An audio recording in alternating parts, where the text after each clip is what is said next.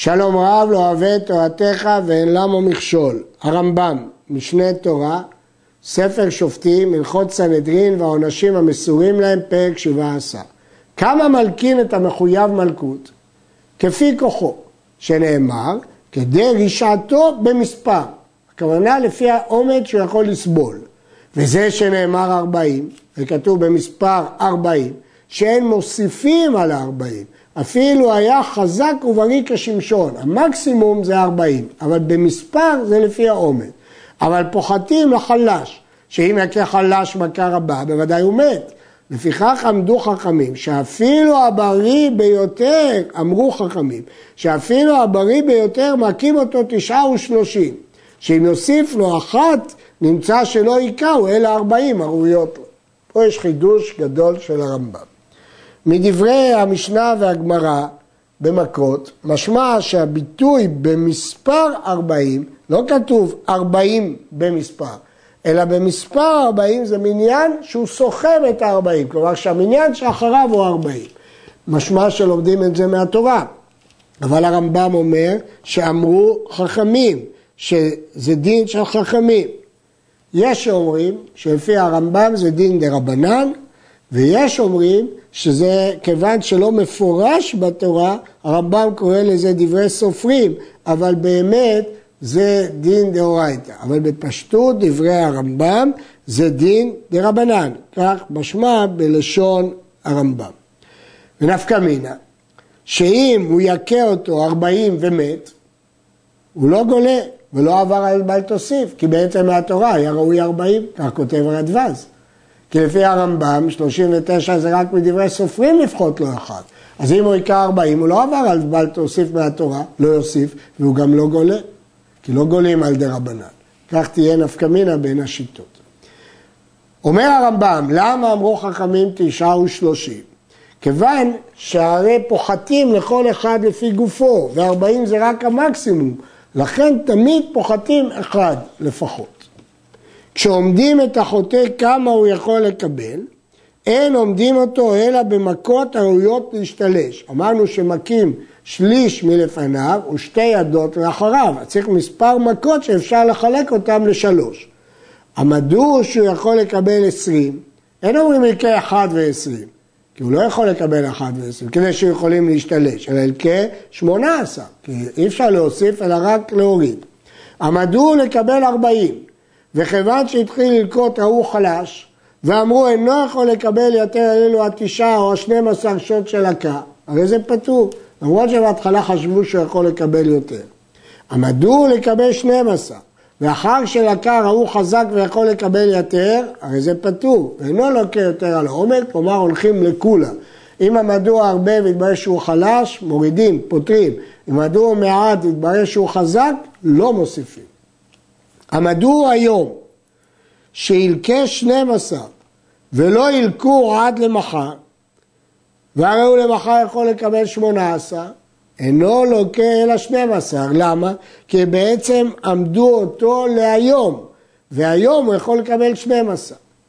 עמדו שילקה למחר 12, קבעו שמחר יהיו המלכות. ולא לקה עד יום שלישי והרי הוא חזק ויכול לקבל שמונה עשר, לוקח שמונה עשר, שהרי בשעת העומד לא עמדו ללקוט אלא לאחר זמן, וכן כל כיוצא בזה. אם הפסק הוא שילקה היום, אז לפי מה שקבעו, לוקח, אפילו שהוא לא, לא לקה. אבל אם הפסק היה שילקה מחר, אז לפי העומד של מחר. כך הבין הרמב"ם את דברי הגמרא במסכת מכות. מי שנתחייב מלכות הרבה מלכויות הרבה, בין על עבירות הרבה, בין על מעשה אחד שחייבים עליו מלכויות הרבה. אם עמדו עומד אחד, לוקה ופטור, ואם לאו, לוקה ומתרפא וחוזר ולא. כיצד? נתחייב שתי מלכויות. אמרו, יכולנו לקבל חמישה וארבעים. כיוון שלקח חמישה וארבעים, נפטר. אבל אם עמדו למלכות אחת, ויקרו שלושה או תשעה או שלושים כמו העומד, הרי זה מתרפא, וחוזרים ועומדים אותו למלכות שנייה, עד שילקה לכל מלכויות שחייב בהן. מי שעמדו, וכשהתחיל ללקוט נתקלקל מכוח ההכאה, בין בראי, בין במי רגליים, אין מכים אותו יותר. שנאמר ונקלע אחיך לעיניך, כיוון שנקלע הרי הוא כאחיך, נפטר. הרמב"ם פוסק שגם גבר וגם אישה בין בראי בין במי רגליים. יש שיטה במשנה שהגבר רק בראי והאישה במי רגליים, אבל הרמב"ם פוסק שגם האיש במי רגליים. אבל אם נתקלקל מן הפחד קודם, מקודם ההקיה, אפילו נתקלקל כשיצא מבית דין ללקוט, אפילו מבערב, הרי זה לוקח כל העומד שעמדו, כי הקלקול שלו לא נובע מהמכות, אלא מפחד. עמדו לשתי מלכויות, ולקה ונתקלקל בין בראשונה בין בשנייה, פטור. נפסקה רצועה בשנייה, פטור. פותרים אותו. נפסקה בראשונה, נפטר ממלכות ראשונה ולוקה העומד השני. נשים לב להבדל. בנתקלקל, אפילו שנתקלקל בראשונה, הוא נפטר מהשנייה. אבל בנקראה רצועה, פה אם נקראה בראשונה, הוא נפטר מהראשונה, אבל הוא לא נפטר מהשנייה. כפתו על העמוד ללקוט. וחרט את המתרים, הוא ברח, פטור ואין מחזירים אותו. הגמרא אומרת, אמר שמואל כפתור ורץ מבית דין, פטור, כי הוא התבזה. כל מי שחטא ולקה, חוזר לכשרותו, שנאמר ונקלע אחיך לעיניך. כיוון שלקה, הרי הוא כאחיך. אף כל מחויבי כרת, בלבד שלקו, נפטרו מידי כרתן. כל חייבי כריתות שאין בהם מיתת בית דין. אם הם לקו, נפטרו ידי כריתתם. נפטרו מהכרת. כהן גדול שחטא, לוקה בשלושה כשאר העם וחוזר לגדולתו. לא מעבירים אותו לגדולתו. למה? פסוק אומר, נזר שמן משחת אלוהיו עליו אני השם. מה אני בגדולתי? אף אהרון בגדולתו. פסוק אחר, קדוש יהיה לך. מה אני בקדושתי? אף אהרון בקדושתו. לכן אחרי שלקח חוזר להיות כהן גדול. אבל ראש ישיבה שחטא, מלקים אותו בפני שלושה ואינו חוזר לשררותו. לא מחזירים אותו לתפקידו כנשיא, כראש ישיבה.